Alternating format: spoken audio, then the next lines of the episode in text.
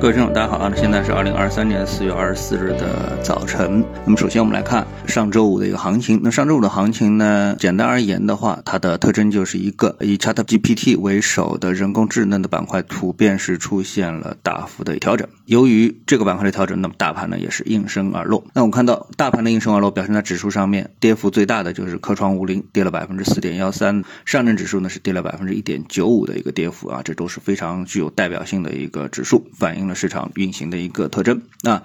我们看到科创五零呢，一直是近期表现比较出众的一个指数啊。但是呢，周五的一根大阴线直接宣布呢，出现了一个 M 头啊，然后指数的进一步深度的调整呢，就成为了非常大概率的这么的一个事情。那上证指数的话呢，我们可以看到啊，受阻于三三千四百点这个位置是非常的重要，是一个重要的多空分水岭。那到了这个位置，多空就无心深入，反复的历史来验证这样一个事情啊。那么。现在呢，就是一根大阴线杀入到了之前的中枢的范围内啊，并且呢，直接威胁到了上升趋势线的一个支撑，那大概率呢，就是 A、B、C 啊下跌趋势启动的一个 A 浪的开始。那么我们在看到行情的时候呢，对一二三四五 A、B、C 呢，必须呢从技术分析的角度来说，这是最最基本需要掌握的一个概念。那你不一定啊，就是用的非常娴熟或者明白其中的一个道理，但是一听到这个表述啊，那你呢脑子里就应该有这么一个图形就出来了啊。我们再来看创业板的一个指数，那么创业板指数的话呢，我们也可以看到它根本就没有取得啊像上证指数啊、科创板指数啊一样的这种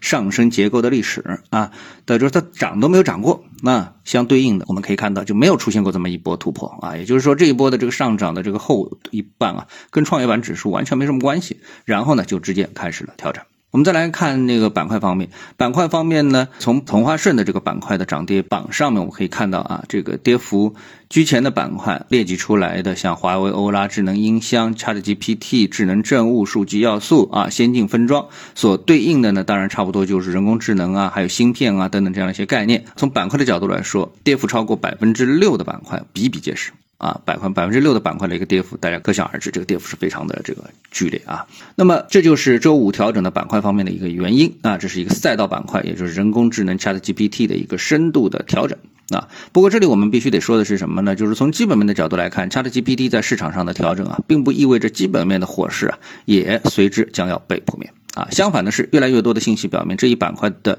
被追捧。还刚刚开始啊！但是对于指数而言呢，问题恰恰是构成指数的大部分的行业没有获得市场资金的一个青睐。我们看到最近市场的成交量其实一直都在万亿以上，但是它的分布是极不均匀的啊，都集中在赛道上。那么所以呢，这个赛道股出现宽幅的震荡，那其他的板块和指数呢就将更加的遭殃。那么回到我们说技术分析的角度，为什么一根大阴线让我们对后市的判断会出现非常悲观的一个预期呢？因为无论是底部启动的大阳线，还是波段性上升。调整之后的大阴线，都意味着市场多空能量啊出现了逆转。比如一二三四五浪的第一浪，如果是一根大阳线。那么行情从此启动就是一个大概率事件，A、B、C 同样也是这样的一个道理，就是 A、B、C 的结构啊，也同样道理啊。阶段性的，大家呢都希望下跌迅速的结束啊，因为呃大家的情绪啊，这个还在亢奋当中，会自然而然的认为下跌呢它只是一个调整，会迅速的结束。但市场的这个残酷的现实是什么呢？就是无论是涨还是跌，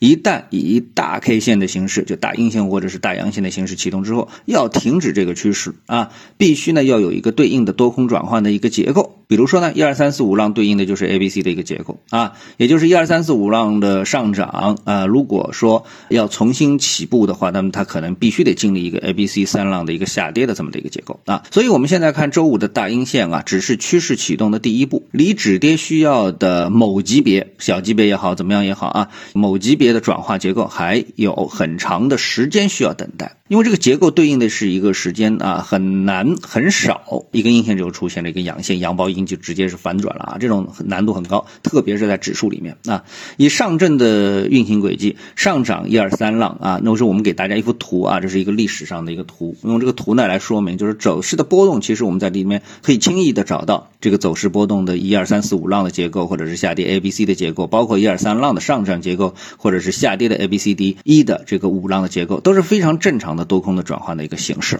啊，而这波啊。如果启动调整的话，那显然现在只是开始。我们并不能绝对的去预测啊，指数到什么位置可以止跌啊。这就是江恩理论啊经常干的一个事情，就是哎，他会从这个时空的角度去预测啊绝对的时空点啊，这是江恩理论要干的事情啊。但是呢，这个成功率啊，我相信大家也知道，其实并不高啊。就是江恩理论它的一个成功率不能为大家所掌握啊。但我们能够肯定的是，止跌必须要完成一个 A、B、C 的一个结构啊，就是有一个 A、B、C 的结构，才能意味着啊这个某个级别的下跌结束了。那么这个就是缠论最最重要的一个理念。下跌结束需要一个结构，上涨结束也需要一个结构。如果这个结构刚刚开始，那就是趋势还将延续，那你跟随趋势就能挣钱。好，谢谢各位的收听，我们下次的节目时间再见。